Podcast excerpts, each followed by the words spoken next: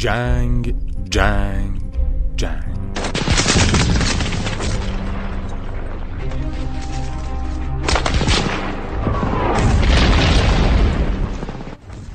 چه پسوندی می‌توان برای جنگ به کار برد؟ پدیده ای که جان انسانها را می‌گیرد و زمین را میسوزاند. هرگاه جنگی در سرزمینی اتفاق بیفتد می‌گویند که سایه شوم جنگ آنجا را فرا گرفته. چون جنگ به غیر از ویرانی و ویرانی و ویرانی چیزی در پی ندارد. سی و هفت سال از آغاز جنگ ایران و عراق میگذرد.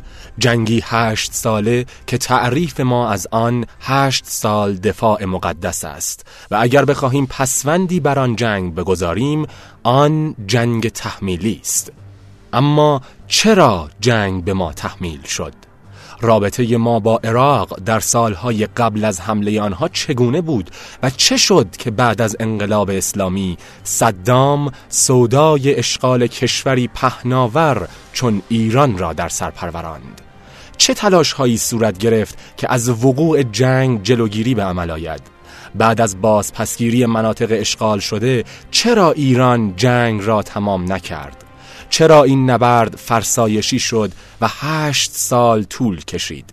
واکنش های جهانی به جنگ ایران و عراق چه بود و متحدان آنها چه کسانی بودند؟ بعد از گذشت نزدیک به سه دهه از پایان جنگ همچنان بسیاری از زوایای آن پنهان مانده است.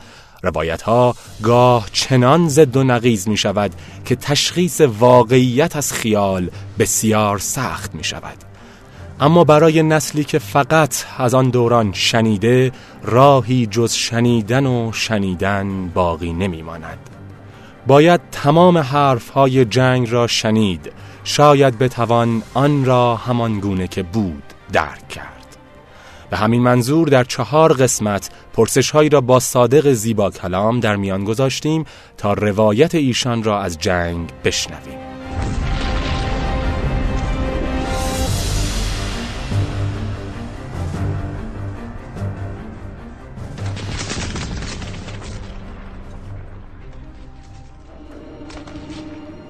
سلام عرض می‌کنم خدمت آقای دکتر زیبا کلام عزیز و همینطور خانواده بزرگ شنوتو. در آستانه هفته دفاع مقدس هستیم و تصمیم گرفتیم تا در رابطه با جنگ مبحث جنگ تحمیلی گفتگوی ترتیب بدیم با دکتر زیبا کلام و بتونیم در واقع زوایای پیچیده تری از جنگ رو به صورت خیلی تفصیلی و مفصل با آیزی با کلام در میون بذاریم و جوابهاش برای ما کسایی که دهه 60 به دنیا اومدیم مطمئنا راهگشا خواهد بود. با نام و یاد حضرت حق و با عرض سلام و ادب خدمت همه کسانی که بعدا به این گفتگوی ما با شما گوش خواهند داد. خوشحالم که دارم این گفتگو رو با سایت شنوتو انجام میدم. و انشالله که مفید باشه بتونه مطالب خوبی توش داشته باشه برای شنوندگان و یا مراجعه کنندگان به سایت شانوتو. ممنونم دکتر. چند سالیه که نگاه ها به مقوله جنگ و اساسا دفاع مقدس کمی تغییر کرده و از کارشناسا و آدمای مختلف ما چیزایی رو میشنویم که حداقل قبلا شاهد این گونه تحلیل دیگه نبودیم. می‌خوام در واقع نظر شما در این رابطه بدونم و اگر بخوام مثال بزنم می‌تونیم به این نکته اشاره داشته باشیم که الان اصلا این بحث پیش میاد که آیا بحث جنگ یا اصلا مبحث جنگ قابل پیشگیری و پیشبینی بود یا خیر؟ ببینید آقای مددی من قبل از اینکه به این دوتا نکته ای که شما اشاره کردید بپردازم یه جورایی یک نگاه های تازه تری جدیدتری داره نسبت به جنگ صورت می‌گیره. علتش هم این هستش که من معتقدم ظرف حالا قریبه به چهاردهه گذشته الان که ما داریم نزدیک میشیم به سی یکم شهریور 1396 و می‌تونیم یواش یواش دیگه بگیم بعد از چهار دهه از گذشت انقلاب اسلامی. یه سری پدیده ها اتفاقات رویدادها تحولات. بعد از پیروزی انقلاب در جامعه ما رخ دادن که هرگز این شانس این موقعیت فراهم نشده برای بررسی مستقل اونها بررسی واقع بینانه اون تحولات. علتش هم این هستش که اون تحولات در یک بستری در یک حاله در یک اتمسفری از تقدس قرار گرفتن که بجز تعریف تمجید و تقدیس هیچ چیز دیگری در موردشون وجود نداشته. و شما نمی‌تونید بیاید اینها رو مورد نقد و بررسی قرار بدهید به واسطه اون حاله از تقدسی که گردشون پیچیده شده. موضوع جنگ جنگ هشت ساله تحمیلی با عراق یا دفاع مقدس. یکی از این موضوعات هستش. اشغال سفارت آمریکا و به راه افتادن آمریکا ستیزی در سال 58 یکی دیگه از این موضوعات هسته داستان هسته‌ای وقتی اون اوجش اون peak ش climax ش به خصوص در دولت دوم آقای احمدی نژاد یعنی از 88 به این سو که به راه افتاد و خب البته قبلش هم همینطور در یک حاله از قداست فرو رفته بود هسته ای هسته ای حق مسلم ماست و به جز تعریف به جز تکریم به جز تقدیس به جز تمجید از هسته ای و اینکه هسته ای به صورت یک یک نبرد در آمده بود یک نبرد میهنی یک نبرد ملیگرایانه یک مبارزه ملی علیه زورگویان چپاولگران قارتگران بین المللی در رأسشون آمریکا. ببینید یه،, یه حالت اینجوری پیدا شده بود. یه حالت ظالم و مظلوم. ما ما که می‌خواستیم هسته ایمون رو به پیش ببریم طرف مظلوم بودیم و غربی ها در رستشون آمریکا داشتن زور می‌گفتن به ما. خودشون هسته ای داشتن ولی ما که می‌خواستیم هسته ای پیدا بکنیم می‌گفتن نه نمیشه شما حق ندارید. خب ببینید در اون فضا که هسته ای به اون صورت در اومده بود شما نمی‌تونستید بیاید هسته رو مورد نقد قرار بدید و بگید اساسا آیا هسته ای به خیر و صلاح منافع ملیمون هست نیست؟ اصلا علت اختلاف ما با با غربی ها بر سر هسته به خاطر چیه؟ به خاطر اینکه ما می‌خوایم هسته ای بشیم اونا نگران هستن یا مسائل دیگری مطرح هستش اینها. ببینید اشغال سفارت آمریکا اینجوری بود. اشغال سفارت آمریکا به سرعت تبدیل شد به یک امر مقدس به یک امر قدسی. من قشنگ یادمه که همون سال 58 اون سال محرم آذر ماه بود. یعنی حدود مثلا یک ماه کمتر بیشتر بعد از اشغال سفارت آمریکا.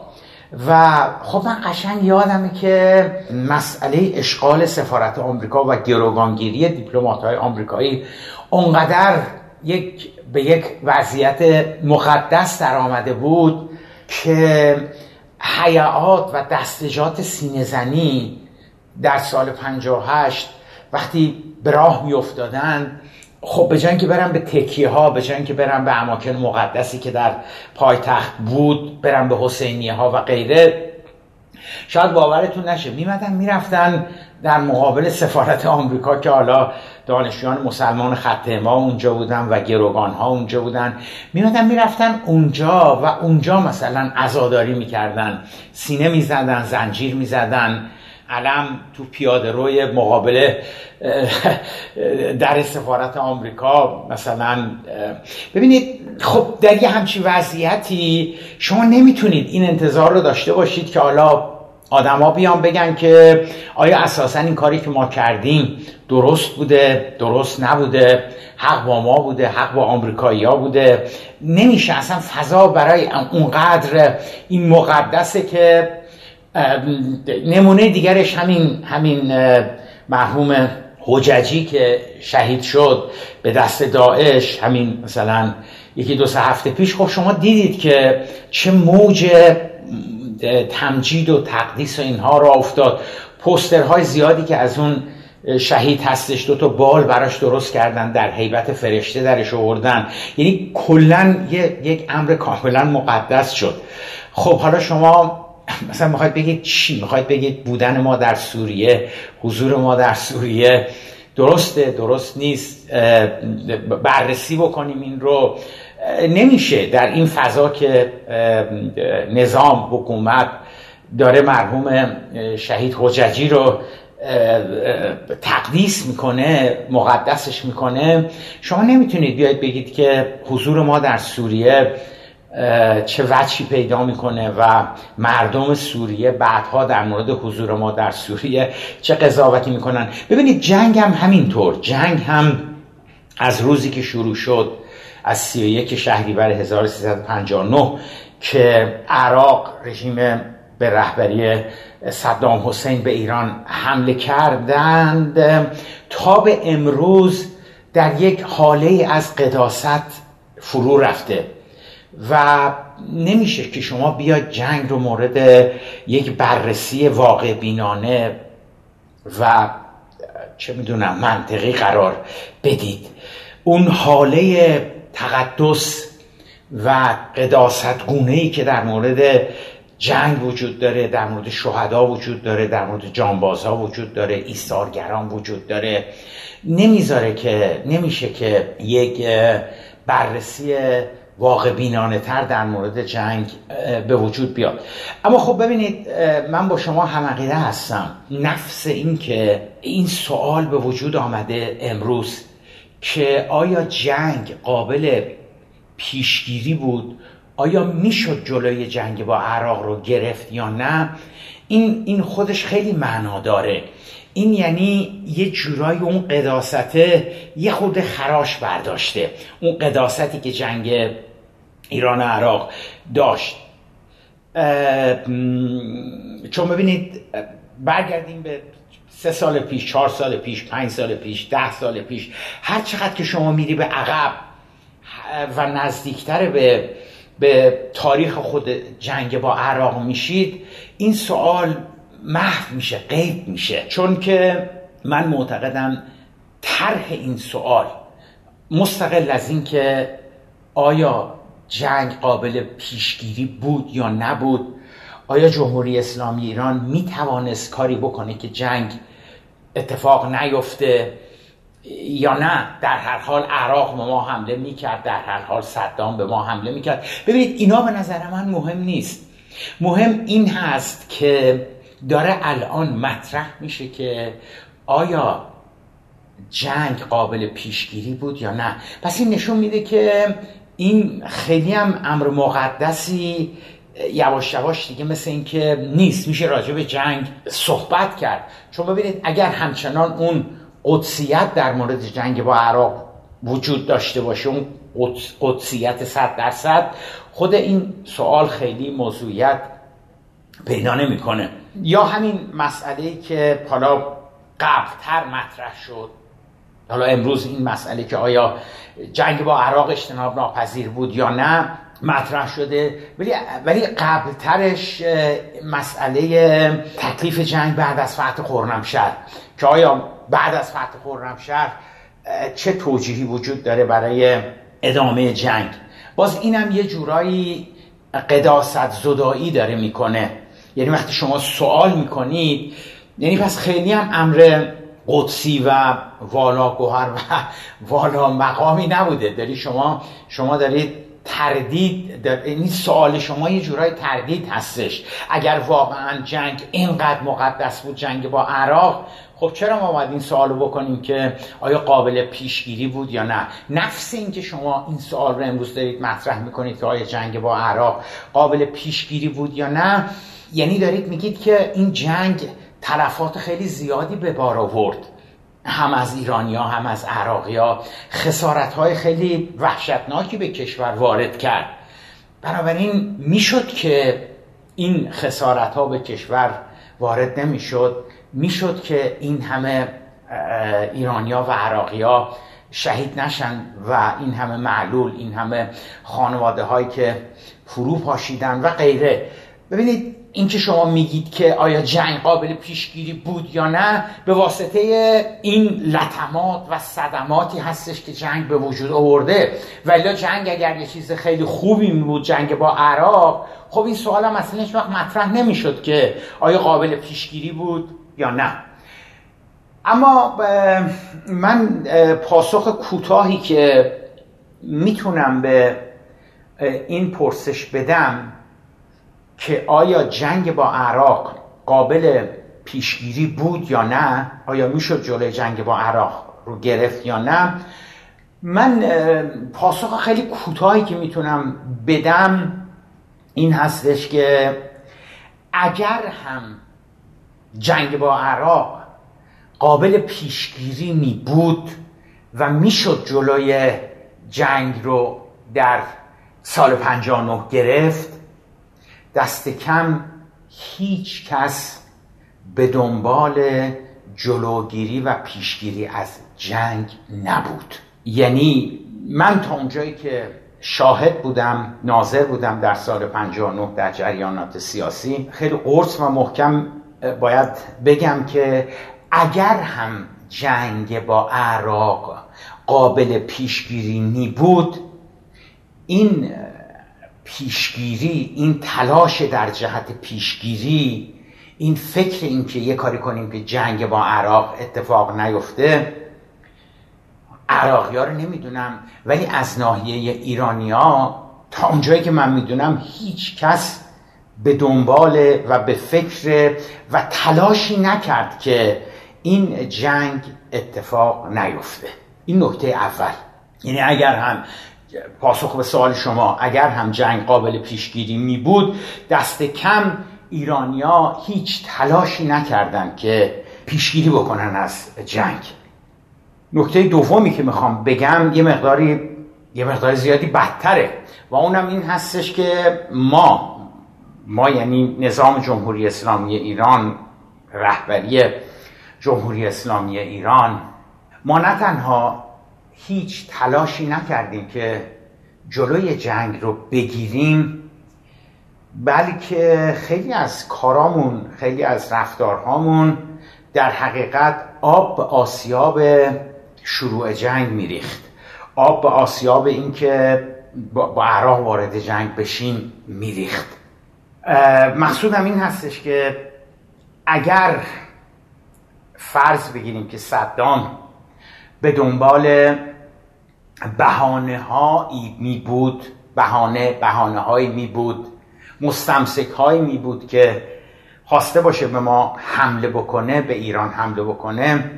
ما نه تنها هیچ تلاشی نمی کردیم که بهانه هایی به دست صدام ندهیم بلکه اعمال و رفتارمون به گونه می بود که اتفاقا بهانه به صدام می‌دادیم دلیل به صدام می‌دادیم مستمسک به صدام می‌دادیم که به ما حمله بکنه. آی دکتر میشه اینو یه مقداری بیشتر توضیح بدید؟ چون تا اونجا که من می‌دونم حالا با توجه به دانش خودم این بحث برای اولین باره که داره مطرح میشه که شما میفرمایید ما به صدام بهانه دادیم یا می‌دادیم. ببینید مقصودم این هستش که ما چجوری داریم به رژیم عراق نگاه می‌کنیم؟ روایت رسمی که وجود داره این است که جنگ بخشی از تلاشا و تقلاهای آمریکایی ها می بود برای سرنگون کردن ضربه زدن به انقلاب اسلامی. یعنی نگاهی که ما در ایران به جنگ داریم تا به الان اینجوری بوده چه در اون هشت سالی که جنگ بود و چه از این بیست و هفت سالی که بعد از جنگ از سال 67 به این سو نزدیک به سی سالی که از جنگ داره میگذره نگاهی که بوده اینجوری بوده که جنگ و حمله صدام به ما بخشی از تلاش ها بخشی از سناریوها بخشی از برنامه های آمریکایی ها بود. غربی ها بود سهیونیست ها بود استکبار جهانی بود برای رویارویی با انقلاب اسلامی ایران. چون ببینید ما اعتقادمون این هستش دیگه. ما اعتقادمون این هستش که آمریکایی ها تا اونجایی که تونستن به رژیم شاه کمک کردن در دوران انقلاب سال 56 57 تا اونجایی که می‌تونستن کشتار کردن به شاه دستور دادن که کشتار بکنه. جلوی انقلاب رو بگیرن ولی خب نتونستن. نتونستن و انقلاب نهایتا در روز 22 بهمن 57 پیروز شد. بعد از انقلاب آمریکایی ها بیکار ننشستن. انواع و اقسام توطعه ها رو علیه جمهوری اسلامی ایران علیه انقلاب اسلامی ایران برنامه ریزی کردن. حالا معتقدیم که سازمان مجاهدین خلق عامل آمریکا هستش. توسط سازمان مجاهدین خلق به ترور رهبران انقلاب پرداختن توسط مبارزین کرد جنگ داخلی سعی کردند به راه بیاندازند. توسط سایر عناصر وابسته بهشون سعی کردن چه می‌دونم توطعه های دیگری علیه جمهوری اسلامی ایران انجام بدن. حمله نظامی انجام دادن در تبس کودتای نوژه رو خواستن به راه بیاندازن. که انقلاب سرکوب بشه. ببینید یک لحظه بیکار ننشستن. داخل دولت موقت نفوذ کرده بوده باشن. حالا بعضیا که معتقدن که مرحوم مهندس بازرگان اینا دکتر یزدی مرحوم دکتر یزدی اینا اساسا آمریکایی بودن و زیبا کلام. ما خیلی نمی‌خوایم با شما وارد این بحث بشیم که آمریکایی ها بعد از انقلاب چه کردن یا نکردند شما ظاهرا قبول ندارید که آمریکایی ها هم در دوران انقلاب و هم بعد از انقلاب به دنبال سرنگونی جمهوری اسلامی بودن. و من بازم میگم که نمی‌خوام وارد این بحث بشم. اما منظور شما الان اینه که حمله نظامی عراق به ایران در سال 59 بخشی از سناریوی آمریکا یا حتی استکبار جهانی برای ضربه زدن و از بین بردن انقلاب نوپای اسلامی نبود. دقیقا منظورتون اینه. بنابراین من می‌خوام بدونم استدلال و توضیح شما برای اینکه جنگ اصلا چرا شروع شد چیه؟ شما الان روایت رسمی آغاز جنگ رو قبول ندارید و میگین که آمریکایی به صدام نگفتن که به ما حمله کنن. درسته؟ بله ببینید منم نمی‌خواستم وارد این بحث بشم که آیا آمریکایی در دوران انقلاب چه کردن بعد از انقلاب چه کردن؟ سفارتشون تبدیل به جاسوس خانه شده بود طبق روایت رسمی. اینا منم نمی‌خوام وارد اینها بشم. اما همونطور که شما درست برداشت کردید نظر من رو بنده به هیچ وجه معتقد نیستم که آمریکایی ها به صدام دستور دادند که به جمهوری اسلامی ایران در سی یک شهریور 59 حمله بکنه. ببینید من اساسا این نگاه رو که در جمهوری اسلامی وجود داره و حسب اون صدام رو وابسته به آمریکا می‌دونن صدام رو مزدور می‌دونن صدام رو سهیونیست می‌دونن من اساسا این نگاه رو قبول ندارم. بنده به عکس من معتقدم که صدام و رژیم حاکم بر عراق یک رژیم سوسیالیستی چپگرا بود در اردوگاهش متمایل به اردوگاه شرق بود. متحد استراتژیک اتحاد شوروی بود و از اگر از اختلافات دو شاخه حزب بس در سوریه و عراق بگذریم حالا اختلافاتی که داشتن ذات حکومت حاکم بر عراق در زمان صدام با ذات حکومت حاکم بر سوریه در زمان حافظ اسد و امروزه که پسرش بشار اسد هست فرق با هم دیگه نداشتن. هر دو بحث بودن هر دو سوسیالیست بودن هر دو ضد امپریالیست بودن هر دو چپ بودن هر دو مخالف رژیم های محافظ کار عرب بودن. و و هر دو در حقیقت متحد استراتژیک اتحاد شوروی بودن. لذا من اصلا اینو قبول ندارم که صدام نوکر آمریکا بود و آمریکایی ها به صدام گفتن که صدام ببین ما تمام توته های دیگرمون تمام برنامه های دیگرمون علیه جمهوری اسلامی ایران شکست خورده. لیبرال ها رو خواستیم بیاریم رو کار شکست خوردیم. دولت موقت جنگ داخلی خواستیم راه بندازیم شکست خوردیم. کودتای نوژه خواستیم به راه بیاندازیم شکست خوردیم. جنگ داخلی در کردستان خواستیم به راه بیاندازیم شکست خوردیم. حمله نظامی در تبس خواستیم بکنیم شکست خوردیم. و دیگه حالا دیگه نوبت شما هستش که آقای صدام حسین بیای و به و به جمهوری اسلامی ایران و به انقلاب ایران حمله بکنی. اصلا من این سناریو رو قبول ندارم. برای اینکه عرض کردم اساسا صدام چپ بود سوسیالیست بود. مثل بشار اسد امروزی. خب آقای دکتر ببینید من می‌خوام تحلیل شما رو از اینکه چرا عراق به ایران حمله کرد بشنوم. ببینید بنده معتقدم که خیلی کلی اگر خواسته باشیم بگیم به دو دسته دلیل اصلی باید اشاره بکنیم. یک دسته که برمیگردن به عقبه تاریخی دشمنی که بین ایران و عراق وجود داشت. این گروه اول دسته اول فقره اول دلایل بنده هستش. دلیل دوم هم این هستش که برخورد روی کرده نگاه رهبران جمهوری اسلامی ایران مرحوم امام خمینی و سایر بزرگان نظام جمهوری اسلامی ایران رهبران انقلاب. بعد از انقلاب به گونه ای بودش که عملا ما صدام رو رسوندیم به اونجا که صدام رو صدام رسید به این نقطه که اگر به جمهوری اسلامی ایران حمله نکنه آیندهش بقاش معلوم نیستش که به چه صورتی در بیاد.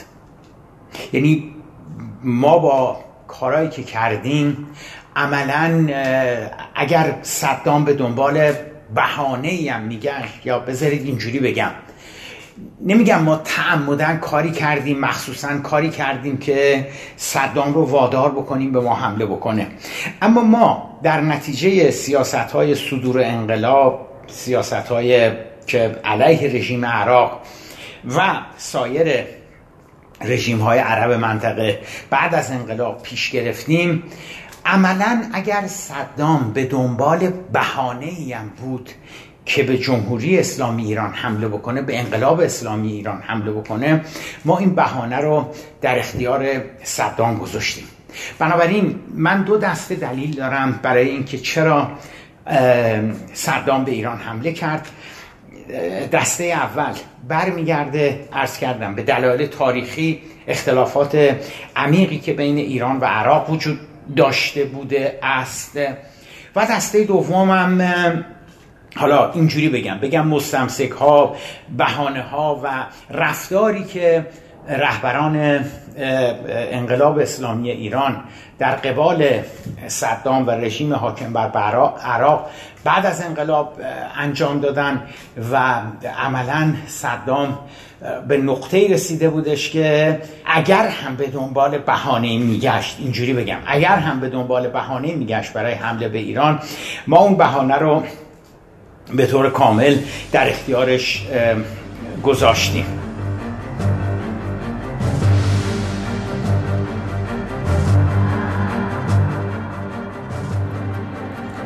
دوستان عزیزم مرسی که ما رو شنیدید.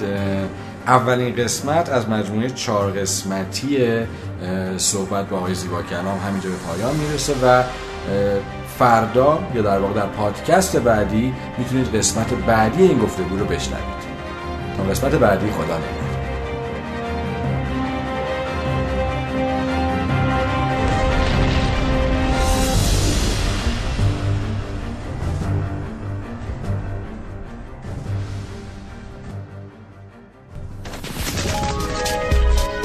شنوتو سرویس اشتراک گذاری فایل های صوتی www.shenoto.com